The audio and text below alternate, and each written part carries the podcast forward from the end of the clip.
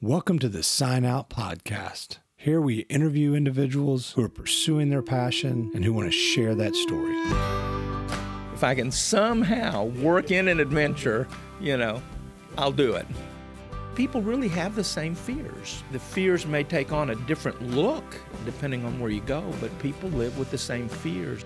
And I love the memories I have. I mean, they're great, but I'm more excited about the dreams of the things that are still out there. Hey, everybody, welcome to the Sign Out Podcast. Um, I'm really excited for today's guest when we think about pursuing our passion. Um, today we have Pastor Omar Garcia, who is the missions pastor here at Kingsland Baptist Church, a church I attend here in Katy, Texas. But when I was thinking about folks who pursue their passion, both in their work and in their life of adventure, um, I thought Omar would be the excellent guest today, um, who has definitely seen a lot in his life and and truly and actually been all around the world. Omar, thanks for joining us today. Thank you. It's great, great to be with you. I'm, I'm excited. Uh, I've heard Omar, um, I've got to hear him speak um, at different events, whether he's been preaching on Sunday or talking to men's events um, or actually being in a Sunday school classroom where uh, I've heard him teach as well. So I've got to hear a lot of great stories, and I just thought, man, there's a he has a lot of things, um, a lot of cool stories that I wanted folks to hear.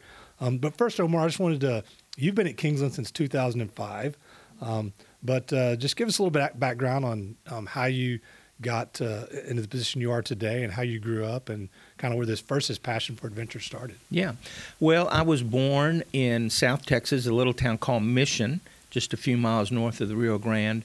Uh, and I, I kind of, you know, think it's interesting, you know, that God had a sense of humor. I grew up in a uh, born in a town called Mission. I lived on a street called Holland, and then moved to a street called Globe. Uh, and you know, here I am doing doing missions ministry. Uh, but Mission was a magical place. It was it was like Mayberry. It was a place where I could wander all over town. Uh, everybody knew my grandparents and my parents, and so you know, uh, there was really not any danger. Right. But man, I had some great adventures as a kid. Uh, I love just uh, everything about small town living and uh, the freedom that I had to wander and explore. Uh, so it was a really cool place to grow up. I think I did. I see a picture of you in the Boy Scouts on your blog. Yeah, I uh, uh, I got into Boy Scouts a little bit late, but absolutely loved it, and I loved I loved camping out, hiking.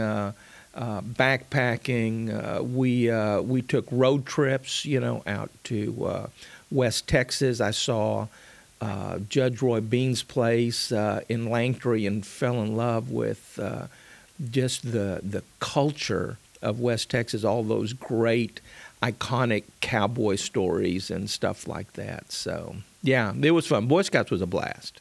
Right. I think that definitely gave you a foundation for wanted to be outside and oh, yeah. just growing up that way. I, I grew up in Katy at a time when it was very small compared to what it was today. And I grew up what would be considered the edge of town. And I had that, this vast field behind me that I could just go play in and do whatever we wanted out there and just had that ultimate freedom, which um, I even wish my kids had today just yeah. so they could explore like that. Um, so in your role today, when I, when I think about pursuing passion, um, even as a missions pastor, you have a life of adventure as a missions pastor. But but tell me about um, what that role is today and and and what you do and and how that's really fed your passion for adventure and how you get to do that in your work. Yeah, I uh, I grew up in a family of travelers. So when I was a kid, my favorite my favorite time was when a family member came home from a trip and we would set up the slide projector and I would see these images of people in Mongolia or India or some South Pacific island or something. And it just piqued my interest in the nations and what, what life is like in other places and for other people. Uh, little did I you know, know at the time that uh, God would use that to, uh, to lead me down a path that would take me to the nations. And uh, I love going to difficult places, to hard places, to places where people have very little access to the gospel, uh, where you're going to take three flights and then you know maybe be in a jeep for 12 hours and uh, and and then maybe you know do something else to get to where you're going. Uh, and it, it, has been an amazing, amazing experience. It's taken me to 46 countries and uh, exposed me to some amazing people all around the world. And uh, there's not a day that goes by that I don't think about people I've met and what they're going through and and uh, how I can help them and move in their direction. Uh, uh, it's it's been it's I, I've been blessed beyond measure to do what I do. Uh, not only is there an adventure in going, you know, uh, I think of the Apostle Paul who had some great kingdom adventures, and in Second Corinthians 11, where he he was defending his apostleship, you know, he he he he lists some of the stuff that he went through. You know, uh, five times I received from the Jews 39 lashes. Three times I was beaten with rods. Once I was stoned. A night and a day I have spent in the deep. I have been on frequent journeys and dangers from rivers, dangers from robbers, dangers from my countrymen, dangers from the Gentiles, dangers among false brethren. Uh, and, and Paul just goes on and on and describes all of these adventures that he had while he was serving the kingdom, and uh, uh, it just it just reminds me that that you know one of the greatest adventures we can have is just to simply be faithful and you know and and serve God. And I've certainly had, you know, uh, I have been beaten with rods or stuff like that. You know, I've been I've been run out of villages. I've been physically assaulted. Uh, I've been robbed. Uh, uh, you know, as I've traveled around the world and into some of these places, going down remote rivers and and things like that. So, uh, so there's been certainly that element of it, but uh, you know, I've had opportunities, you know, while I'm in certain places and and realize, you know, I can I can work in a, a day for adventuring and so whether it's biking through the jungles uh, of Cambodia and you know places like Siem Reap and Angkor Wat, or uh, or you know biking the Congo Nile Trail, or just you know things like that. If you know fishing in the Amazon, if I can work in, if I can somehow yeah, work in an adventure, you know, well, I'll do it. When you're out, you know, to kind of take a little turn here, you've met so many different people groups, but what do you find that is the same amongst all these people groups that really ties us together and really shows how much closer we are as humans and as children of God? You know, that's a great question. And uh, I find that no matter where I go uh, and who I'm with, everyone has the same longing. Number one, they want to find meaning and purpose in life. Uh, number two, they, uh, they want the best for their families. And uh, I find uh, parents that, that are working hard, whether it's in a subsistence living culture or whatever, they're doing the very best that they can provide, uh, do to provide for their families, and, and they want their families to succeed. And uh, uh, and then people really have the same fears. Uh, you know, they're they're the the fears may take on a different uh, a different look depending on where you go, but people live with the same fears. And, and, and when you have fears, you want to find something that will mitigate uh, the, the danger that those fears provide. And, and people often look to, uh, uh, to something beyond themselves for those answers. So people are searching for answers everywhere I go. Yeah, it doesn't matter whether you're in the jungle in the exactly. desert or you're in the yeah. downtown city of Houston you're yeah. finding the same type of people doing the same type same of thing. thing. I think that's interesting. Um, I interviewed a friend of mine in a podcast prior, and he's traveled the world on a motorcycle, and just listen to him talk about his adventures um, and just how friendly everyone is, and all these. He can show up on a motorcycle with a hammock, and just people bring him in, and they want to make sure he's okay, and show him how ex- inviting their culture is to outsiders all over the globe and they just want to be friends and just how nice the people are instead of maybe when you see on the news well you can't go to that spot because those people that's scary over there. But i mean you've been everywhere and i think you've experienced you've experienced friendship everywhere and you've experienced home for a lot of people everywhere. Yeah i mean absolutely uh, i um, uh, it, it, it's neat because uh, you know my travels have allowed my life to intersect with people that that you would think, as you said, don't have anything to do with them, or they're scary, or they're dangerous. Uh, you know, after, in 2005, after an earthquake in Pakistan in the fall uh, took tens of thousands of lives in the span of about a minute and a half, uh, I went to the epicenter of the earthquake. And this is a place where Al Qaeda was recruiting.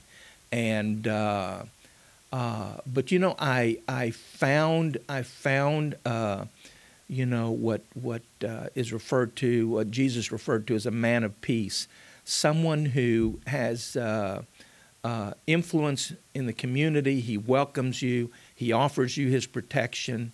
He invites you into his home, and you know and and and these were guys that that uh, you know uh, we would think would be very scary. I mean, they they look like Bin Laden, you know, some right. of these guys. But we sat around the campfire and we talked, and, and the same things came up. Winter's coming. All of our homes have been destroyed. We're concerned about our families. What are we going to do? And this whole disaster has caused us to think more deeply about things beyond ourselves, and we're searching for answers. And so uh, it was an amazing time, and I still hear from those guys. Every now and then I, I get, you know, one of those weird numbers show up on my cell phone, uh, and it's one of these guys from Pakistan, you know, and hey, I just wanted to call and see how you were doing. Uh, are you still doing good work? Where are you traveling? And so, I mean, it's just amazing kind of stuff. Yeah, and in today's time, our ability to be connected, um, just with technology, where mm-hmm. you can mm-hmm. actually communicate much easier now. Yeah. It's neat that you get to do that. Yeah.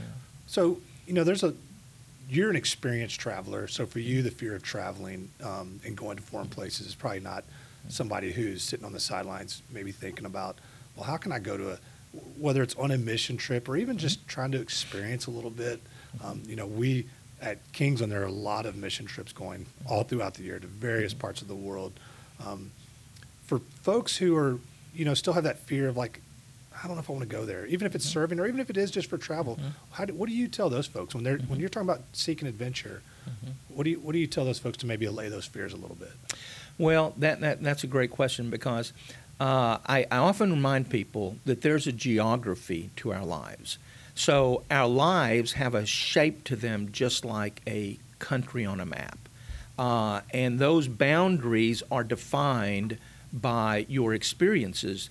Uh, I, if if I'm talking to a Christ follower, I remind them that those boundaries represent the farthest you've ever been and the most you've ever done for God and His purposes.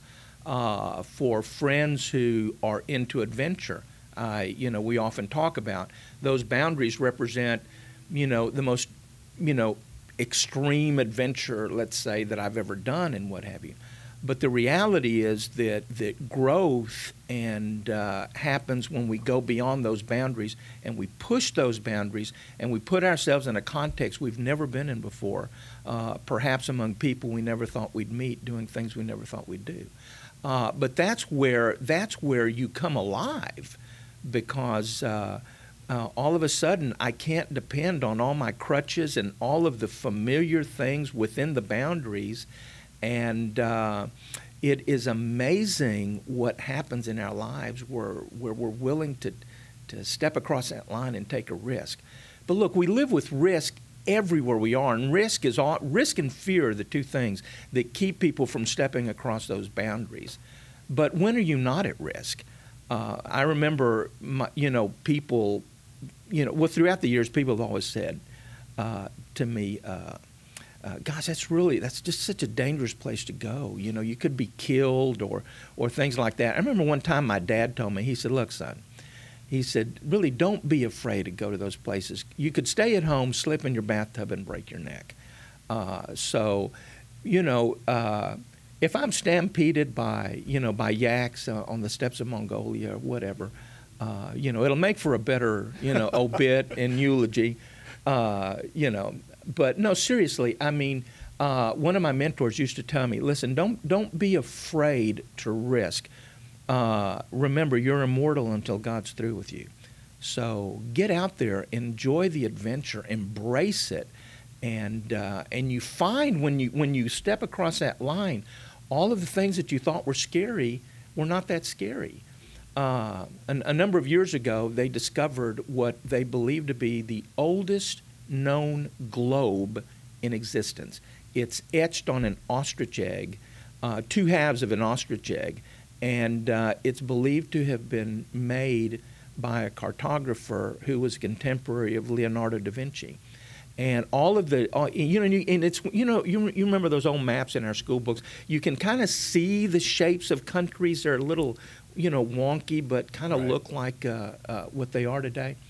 But uh, all, all the all the country designations are in Latin. But it's very interesting because where the cartographer had no knowledge because no one had been to certain places, he he put the words in Latin in those places. Hic sunt dracones, which translated means "here be dragons," and so. Uh, you, those old timey maps used to have depict sea dragons and sea monsters and stuff like that.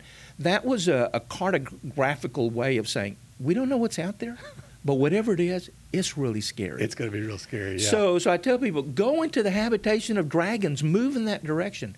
When you get there, you're going to find out there are no dragons here. Uh, you know, there may be some scary stuff, but certainly not of dragon proportions. You know, so, so I love, I love moving into the habitation of dragons. But the habitation of dragons are, ah, they're always on the other side of the boundary that defines the geography of my life. right. So, That's that's a that's a great answer. Well, we talk about adventure. Um, you know, you yourself, I know just because I've heard a lot of stories. You've had a lot of adventure in your life.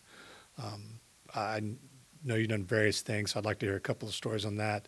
But before we even get into some specific stories, talk about as just for your person, your the need for you to have to have adventure and what that means for you personally outside of you know just your job allowing you to take you all over the world but on a daily basis or when you're planning your vacation how adventure and that passion of adventure what that means to you?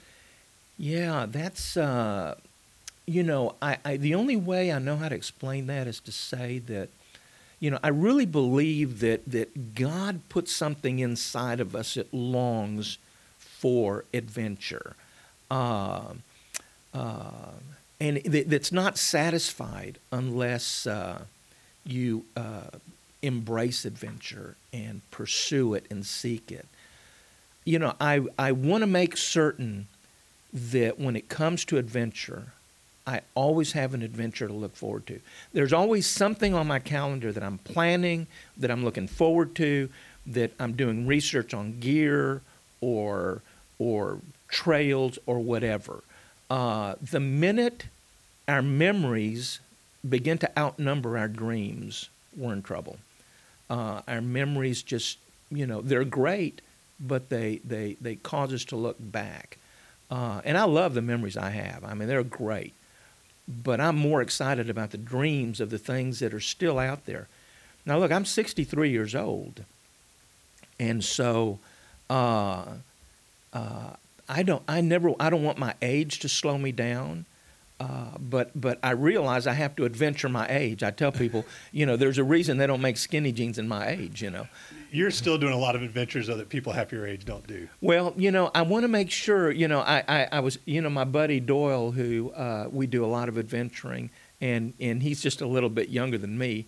You know, I often tell Doyle, I said, look, Doyle, we can't be the first, we can't be the youngest, but wow, we're at that point where we could be the oldest who has done this particular adventure. How cool is that? Well, you know, you and I were mentioning that before we started talking because I know you've done some. I know Doyle um, as well, and so I know some of the adventures y'all have done. But before we get specifically in those adventures, talk about the need of shared adventure, Yeah, for me, especially you know, as a man needing Yeah. more men in their lives um, as the the key on Mm-hmm. why you need that shared adventure. Yeah, shared adventure is is super important. I, I lead a. Uh, several years ago, I started a, a core group of men. Uh, we call ourselves the Band of Fathers. Uh, but we're just a group of dads that want to be better dads. And so we're doing life in community. We've met once a week for the last four years. And uh, I started the group based on three pillars shared study, shared mission, shared adventure. Uh, a lot of groups stop, stop at shared study. You know, they'll do a book study or whatever, and, and that's that's the extent of it. You don't get to know people by just studying. No, you, I mean you don't. But but so we added shared mission. That means that we get out and find ways to serve the community. So we may find a widow who has some needs around her home, and we'll mobilize to go and and address those needs. A lot of times, you know, it requires some some uh, DIY skills of some kind. Uh, and so we get to work shoulder to shoulder, and that does something to strengthen the bonds with you know with other men. And then we do shared adventure uh, with that group a couple of times a year. Uh, so we've done the you know Guadalupe Peak, uh, we've done McKittrick Canyon, we've done all kinds of you know fun stuff. We've gone canoeing, and uh, but uh, it, I think it's important for men to do to, to build relationships and community with other men because alone is dangerous, and too many guys are doing life alone. Uh, now, when it comes to adventure, I just think it's better to default on the side of having someone with you. I've watched too many episodes of I Shouldn't Be Alive, you know, to to to see, you know, the the the, the danger that people can get themselves in. Right. Now, the, I have to confess, the first time I did the uh, Guadalupe Peak, uh, it was uh, it was in in uh, uh, I think late November, December of one year, and I remember looking at my wife and I said, you know what, I've got some time. I'm gonna I'm gonna drive to the Guadalupe Mountains and I'm gonna I'm gonna do Guadalupe Peak. I've researched it. I've I've you know I've looked at every YouTube video. I've I've studied trail maps. I'm gonna go and I went by myself and and uh, I generally try not to do that. It's very rare that I'll do an outdoor adventure by myself, specifically for the reason that I don't want to be the topic of the next television program. Right. And it's a lot more fun, really, when, when you have someone with you, you know. It is, and the the memories that you make with those men, um, it's always you know fun to go back to that. Oh, We- yeah, yeah. I've done Guadalupe Peak. I'm actually leaving tomorrow to go do it again with a group of guys, and there's five of us, and four of them, four of them have never done it. And for those of you listening, Guadalupe Peak is the tallest mountain in Texas, and although that might not be a tall mountain to some people, for us Texans, going from a base camp of 5,000 up to 8,300 feet is a nice um, hike for us. So it's a it's a really cool place out there on the Texas New Mexico border. So if you're looking for a great place, um, it's going to be a fun weekend for us. But yeah, I, I've me personally, I want to have a group, and I have a group of men around me that I can do shared adventure, um, that we can spend time together. And it's just so much different when you're out on the trail talking Oh, yeah. and when things get difficult and sharing those moments together. Um, that it's just it. I couldn't imagine doing that by myself Yeah. at all. And I mean, I'm even looking forward to the, you know, 12 hour drive out there, just Yeah. hanging Oh, out and just talking out, yeah. and having a good time. Well, some of those adventures, I've read about some of them in your blog. You have a couple of blogs, um, exploretexas.blog and gobeyond.blog.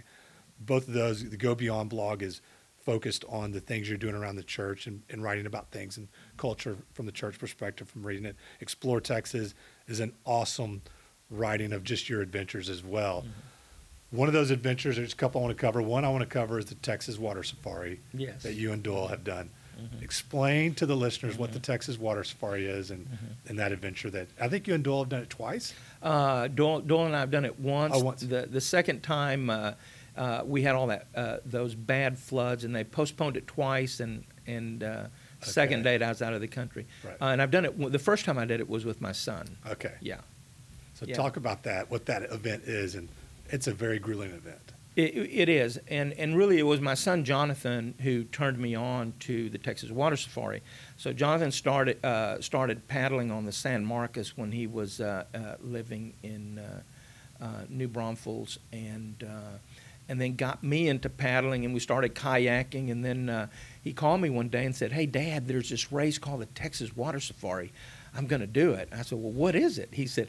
It's a 260 mile nonstop ultra marathon canoe race. I said, Are you kidding me? You know, and uh, so uh, we sold our kayaks and, and bought uh, uh, a used uh, Alumacraft canoe. Uh, and Jonathan and I did some work on it, and then he really worked hard to make it race ready. And he got out there with a buddy from Taste of Texas, and they they completed the race. You have 100 hours or less to finish the race.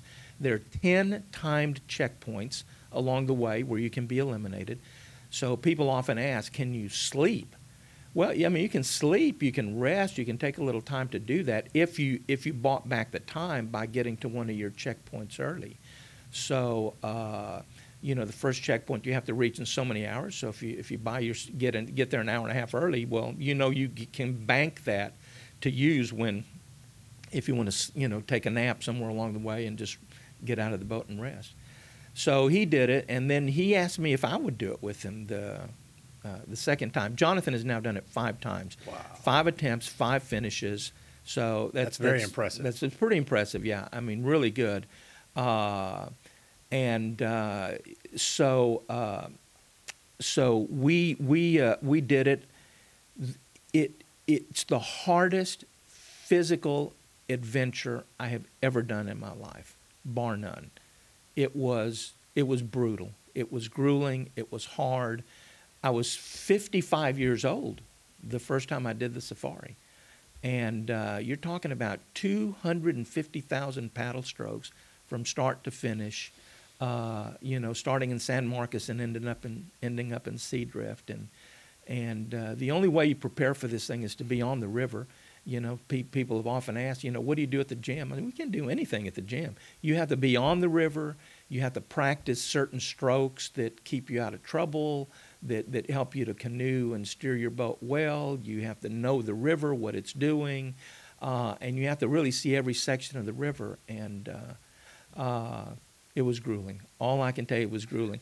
And you know, when we finally got to the mouth of uh, uh, uh, the mouth of uh, the Guadalupe River, which pours out into San Antonio Bay, uh, you have you have a five mile open uh, ocean crossing there to Seadrift. You know, under under normal conditions, it should take three hours or less. When Jonathan and I got there, it was late at night. We were exhausted. The wind was working against us. Uh, it took us nine hours. Uh, it was brutal. That is, and and Yeah. yeah. Just that section, just that five miles, was nine hours, and uh, and we found out the next morning we weren't alone. Uh, others just struggled. The wind was so so bad, and uh, of course at night it's sca- it's scary and it's yeah, like you can't tell that. I mean, you no, you don't have yeah. the landmarks like you do during the Uh-uh. day. Yeah, no. That might be at least during the day. The frustrating part of the day is if you are looking five miles away and you're like, I'm never getting there. At Yeah. night, you're just in the dark. Just Yeah, it's yeah, and even and, and you know, I mean, you know, I I turn right here, I go up to this point here before I, I go in this direction and what have you, and then and then we go across the barge canal, which to me is the scariest part because it's it's deep, it's dredged, and uh, so you have to put a you have to have a spray skirt on your canoe. So you know, imagine uh, uh, two guys in a canoe when you've got just a little opening for your. So if the, if, if the canoe turns over, it's not like I'm just going to swim out. It's like I'm going to struggle to unsnap this thing and untangle myself and get out of here. And you know, d- deep, dark places at night are scary. so you did that, and then you did it again. And then I did it again with uh, with Doyle. Uh, my son wanted a faster time, and I said, "Well, You got to go younger. I said, you know, the only way that's going to happen is for you to get a younger a younger partner." So so he did, and uh, uh, the last time he did it, the fifth the fifth time he did it, he and his partner did it in uh, a little over 50 hours and had 10 minutes of sleep. Uh, so they pretty much just paddled nonstop. Uh, and they reached the finish line exhausted. Doyle and I were not quite that fast. Uh, we felt if we could have done it the third time, we had really uh, uh, worked really hard. The, the, the water was in our favor uh, because of uh, what was happening at that time. The, the log jam, there's a log jam before you get to the finish line that's probably three quarters of a mile where you have the portage, and it's just brutal.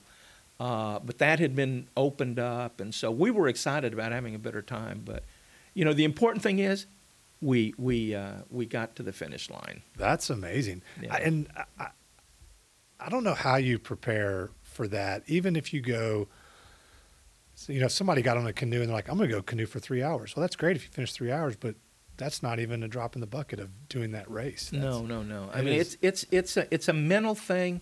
You know the uh, you know the paddling is you know the paddling is not hard once you once you have your strokes down and, and of course we have carbon fiber paddles that you know weigh a little less than a pound Right. uh, as opposed to those big heavy wooden paddles. You know, I mean, you, every advantage you can get like that Makes a big uh, makes a difference. it's a huge difference, yeah. But uh, it's more of a mental thing, you know. Uh, you know, am I going to, you know, am I going to drop out if it gets hard? Well, it's going to get hard, and I mean, you just have to push through. And the first time I did it, you know, I realized that it's it's not about hitting a wall; it's about hitting multiple walls. And, and pushing past them and realizing you have more in you than you realized you did.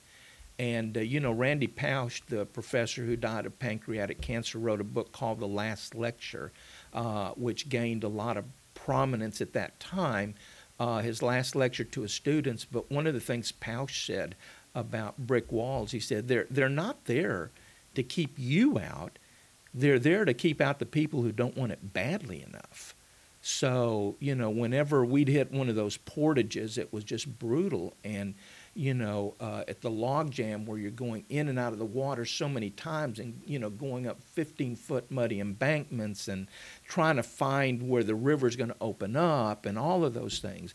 Uh, it's all mental. I mean, you have to, you have to get in that because your body somehow adjusts to the to, to, to just the pain, to the lack of sleep, to the hallucinations at night, and you adjust to all of that.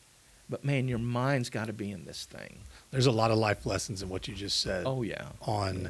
whatever that wall is because for some people that wall is not canoeing 200 miles it's getting up that day to Yeah. face the day To face a day. and just knowing that if i can just face today then i can face tomorrow and you know we talk about these extreme adventures but there's really what our definition of extreme adventures is totally different from somebody else so if you're listening i mean we're the, the message there is to know that you can do more than you think you can and you're and and don't be held back by just what your mind is telling you at that moment because you can push past that i was one of my friends who's going on this um, hike with me to guadalupe peak, i was like hey the first mile of this thing is not fun because you just walk back and forth straight up the mountain and 20 30 minutes into it i'm going to tell you you're going to be tired because your body hasn't really warmed up you're not used to it i was like it's not fun Yeah. but then all of a sudden you reach this point and it just changes Yeah. the landscape changes a little bit and you you just start walking and you're like oh i'm kind of in this groove Yeah. and like i beat Yeah. that wall Yeah. Yeah, and you're right. I mean that, that first mile of Guadalupe Peak is is like just brutal crazy, you know. Right. I remember when I showed up at the park, I met a met a guy from Germany, big old guy that was there, very athletic, who was there to hike it. And I said, "Hey, tell me about about the trail." He said, "That first mile and a half, that's the hardest thing I've ever done." And I thought, "Oh my soul." this guy's like in really great shape, and uh, and no, he wasn't kidding. It was hard, but you're right. Then you open up, you get smoother, you know, uh, switchback. It's it's just, uh, but you push past that. You have to push past right that. for me when i did that i think one of the good things is we started at dark and so we were 2 thirds up the mountain before you really knew what you were climbing Yeah. and i think there's Yeah. actually that's good because if mentally Yeah. you're there in daylight and you're looking wait way over there that's i'm Yeah. actually going to be there in Yeah. two and a half three hours there's no way i'll make it Yeah. So I, I think that's a good thing about starting early. You've also an, another thing you've done, haven't you? Hiked the uh, Lone Star Trail as well. Yeah, the Lone Star Hiking Trail is the longest uh, uh, contiguous hiking trail in Texas. I'm amazed how many people I mentioned to that and they have no idea it exists. Yeah. So it's uh, if you through hike it, uh, the through hike trail is 96 miles. If you add the loops, it's uh, it's closer to 140 miles. So I had, uh, you know, I was looking for again. I was looking for another adventure. Right. So I started researching hiking trails, and I, I stumbled across the Lone Star Hiking Trail. And like others who haven't heard of it, I mean, I hadn't heard of it, and I, and the more I read about it, I was fascinated. And uh, so I did a lot of research. Uh, I printed out ten section maps of the trail. Uh, I emailed people who had done it. Uh, I looked for blogs. I looked for uh, YouTube videos. So I'd contact those people. Say, "Hey, I want to do this trail. What can you tell me?" Uh, well, you know, when you get here, uh, watch out because there are always feral dogs there, and uh, and here it's easy to miss uh, the trailhead because you've got to get off a little bit and go down this this country road, and don't drink the water here. And so I made all these notes on my trail maps, and I did thorough, thorough research. Sure enough, everything those guys had said was true. I got to the place where the feral dogs were. Holy smoke, they were feral dogs. They were there. They were there. They were waiting for me.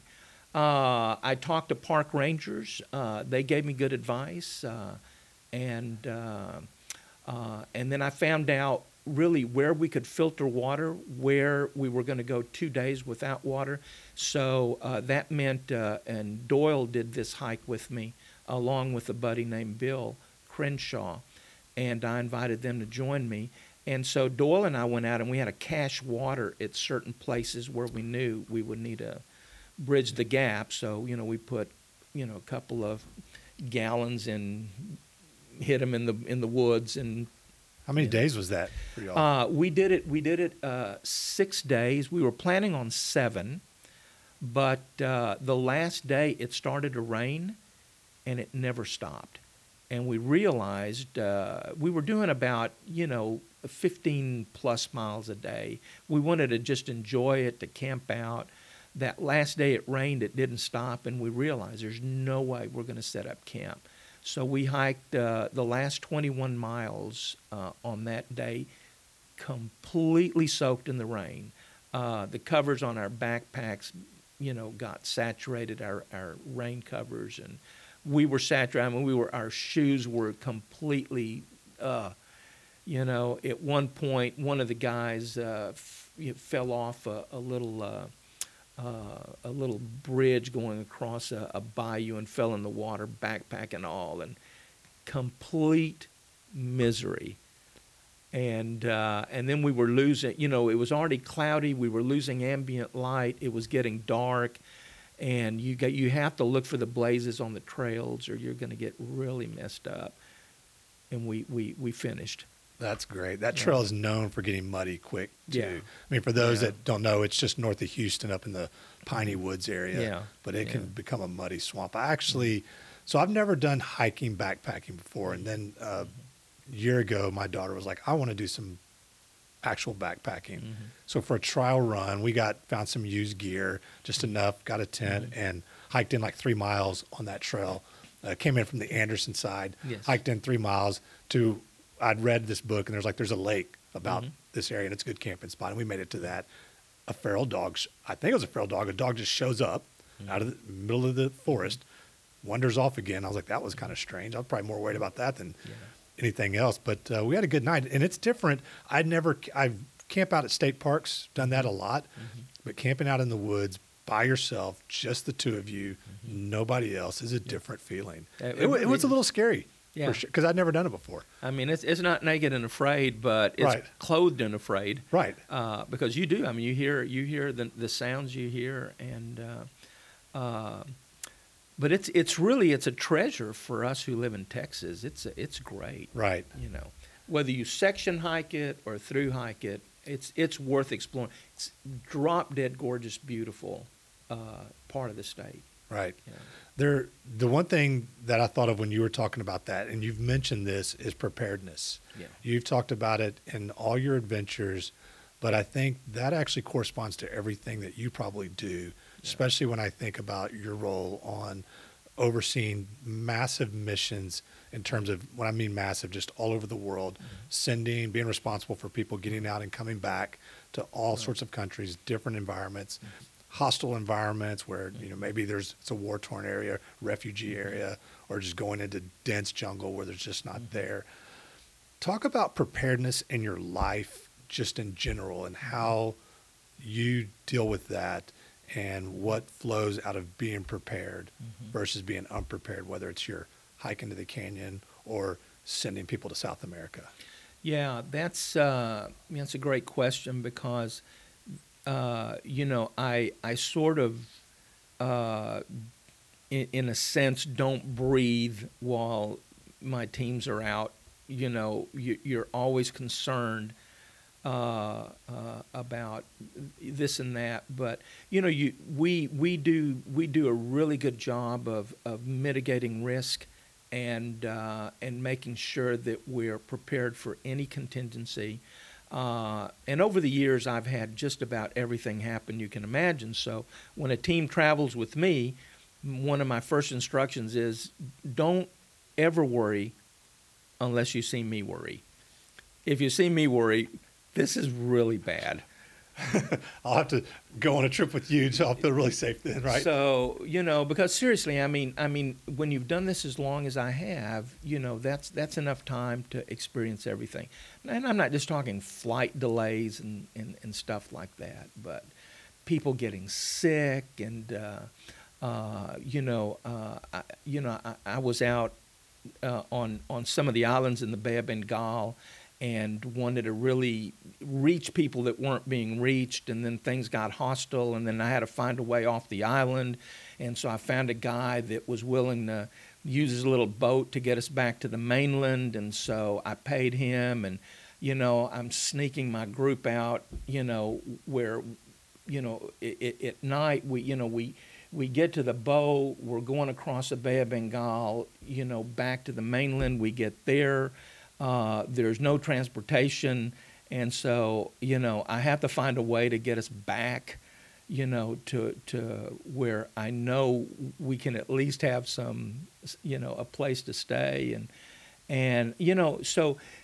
You know, there's all kinds of things like that that have happened that, that have really, uh, even though at the time they were challenging and a little bit concerning, uh, it's just like the water safari. You know, you, you, you push past those things and you realize it, that if you keep a, a, a calm head, a cool head, uh, you know, you can you can find a way out of these things, and and they're always, you know, you know, in in in in my worldview, you know, God always sends someone just at the moment when I need them, uh, you know, and uh, I'm able to to get out of a fix and and to move to the next thing. And so it's like it's like dot by dot, you know, uh, I, I, I'm I'm able to get out of, out of danger whatever and, and get to a safe place.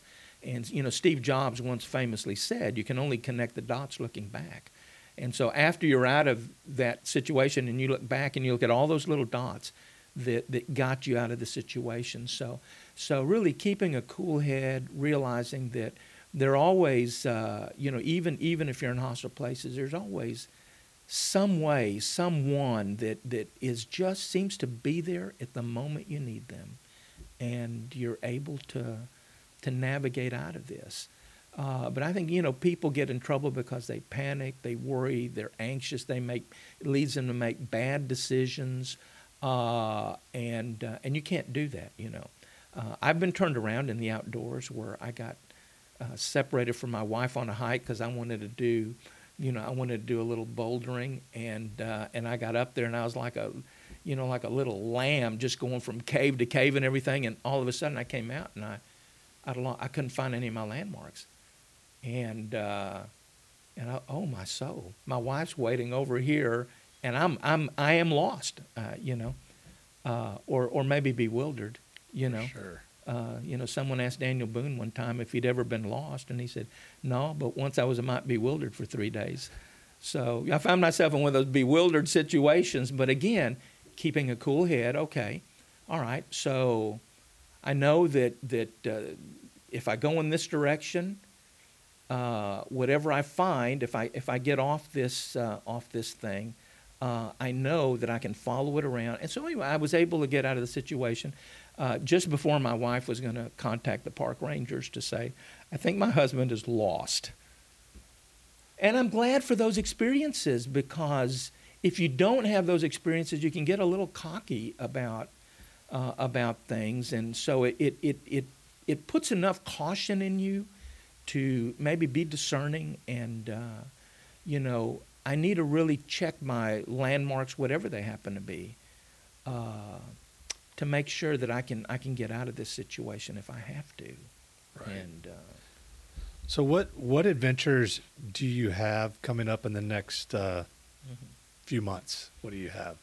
Well, uh, I'm uh, I'm headed for Nepal, uh, back to uh, Nepal in March, where I'm doing this year the first of four Men of Courage summits that we're doing around the world, and every place where we have these summits, uh, calling men uh, to really embrace God's vision and design for biblical manhood.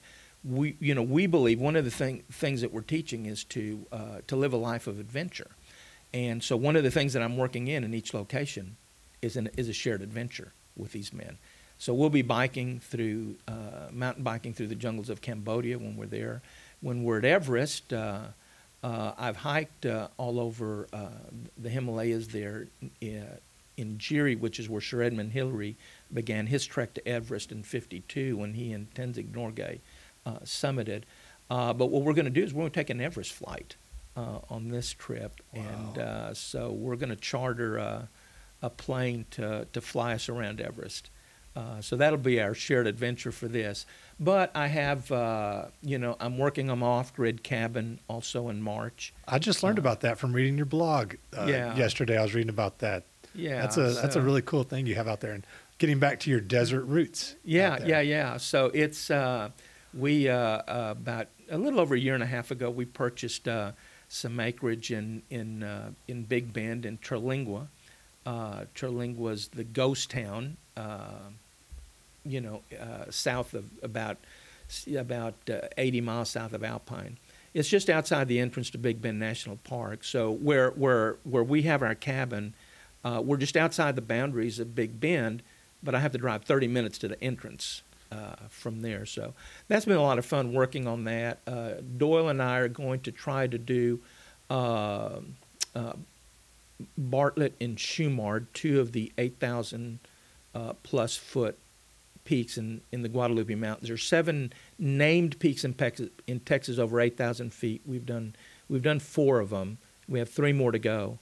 So we're going to try to do two more of those in April. And a few of those, there's not necessarily marked trails. You're no, yeah, you're finding yeah. your own way. Yeah, so you have Guadalupe, uh, Bush, and Hunter Peak are the only three that have a trail to them. The others you have to bushwhack. And uh, when we did El Capitan, which is a signature peak in the Guadalupe Mountains, even though it's not the tallest, you know, Guadalupe at 8,750 is the tallest. Uh, El Capitan is a little over 8 8,000, about 82 or something like that. But the only way you can get it to it is to bushwhack, and you have a very steep 45 degree drop, and then you go over these undulating valleys. I mean, it looks really close when you're on the Guadalupe Trail, and you look like we can knock that out really fast. No, I mean you're in, you're in waist deep brush, pushing through. So uh, when we did that, we got off the trail. We went over to the rim, and we followed basically the rim, and uh, until we got to the summit. Uh, but when you're down there in the mess, and you think, oh, it's just it's just even there, they're they're false summits. So you come up this rise, and then you go back down and up and down, and then finally, you know, uh, you get there. It was it was crazy brutal. So the two we're doing in April are bushwhacking uh, trails. So That'll be awesome. When I summited Guadalupe Peak, it was in the clouds, Mhm. and we had maybe 30 foot of visibility, Oh man, and which could be frustrating, but just the fact that you summited, it Yeah. was a very unique weather pattern to be Yes. in the middle of it. Yeah. We got back down about a mile, and you actually got below the cloud level, so you could see just Oh, yeah. miles. Yeah. But then there was just this roof just sitting right above you. So I'm thinking, I'm hoping the weather's going to be better. It's looking like it's going to be better, and we'll actually get to see the Oh, top yeah. and hopefully see the sunrise from the top. And then and then the view of uh, of El Capitan from there is spectacular. I bet it is. And then you have the Salt Flats to the west, which is uh, an amazing area in itself. Uh, I think I think my favorite peak in the Guadalupe Mountains is actually Hunter Peak. So it's it's on the opposite side of Guadalupe. Uh, it, it offers a completely different view. You can see Guadalupe from there, but uh, I mean, you f- you almost feel like you can see your front porch from there. It's it's spectacular. yeah, it's a, it's a uh, very cool part of Texas that, It really is. Yeah. to get out to. Yeah. Well, Pastor, I appreciate you sitting down with us today and talking about um, your passions, how you pursue your passion in your work, um, the need for shared adventure among men. I think, uh, especially in a culture, sometimes men aren't given, um, they can be beaten down in ways with what culture throws at them. So, the need for having strong men and to support each other, and how you've incorporated that into your personal life and just adventure, exploring. But uh, I really appreciate your time today. Thank well, you thank very you. It's been a pleasure. Thank you. And we might have to get you and Doyle on here to get a two party perspective on some of these crazy adventures in the future. That would be fun. We've So- had some some some spooky, scary, but a lot of fun stuff together. Yeah. Well, thank you very much today. I appreciate it. Thank you. Thanks for listening to the Sign Out podcast. Make sure you check out our website at signoutco.com. We have original design hats and t shirts and stickers and things like that. A lot of really cool stuff. You should check it out. Also, make sure you check out Omar's blog. It's gobeyond.blog. Also, please leave us a review on Apple Podcasts because it really helps us out. And lastly, the music in today's episode was made by me, Caleb J. Murphy. If you'd like to hear more, check out calebjmurphy.com. Again, thank you for listening, and we'll talk to you next time.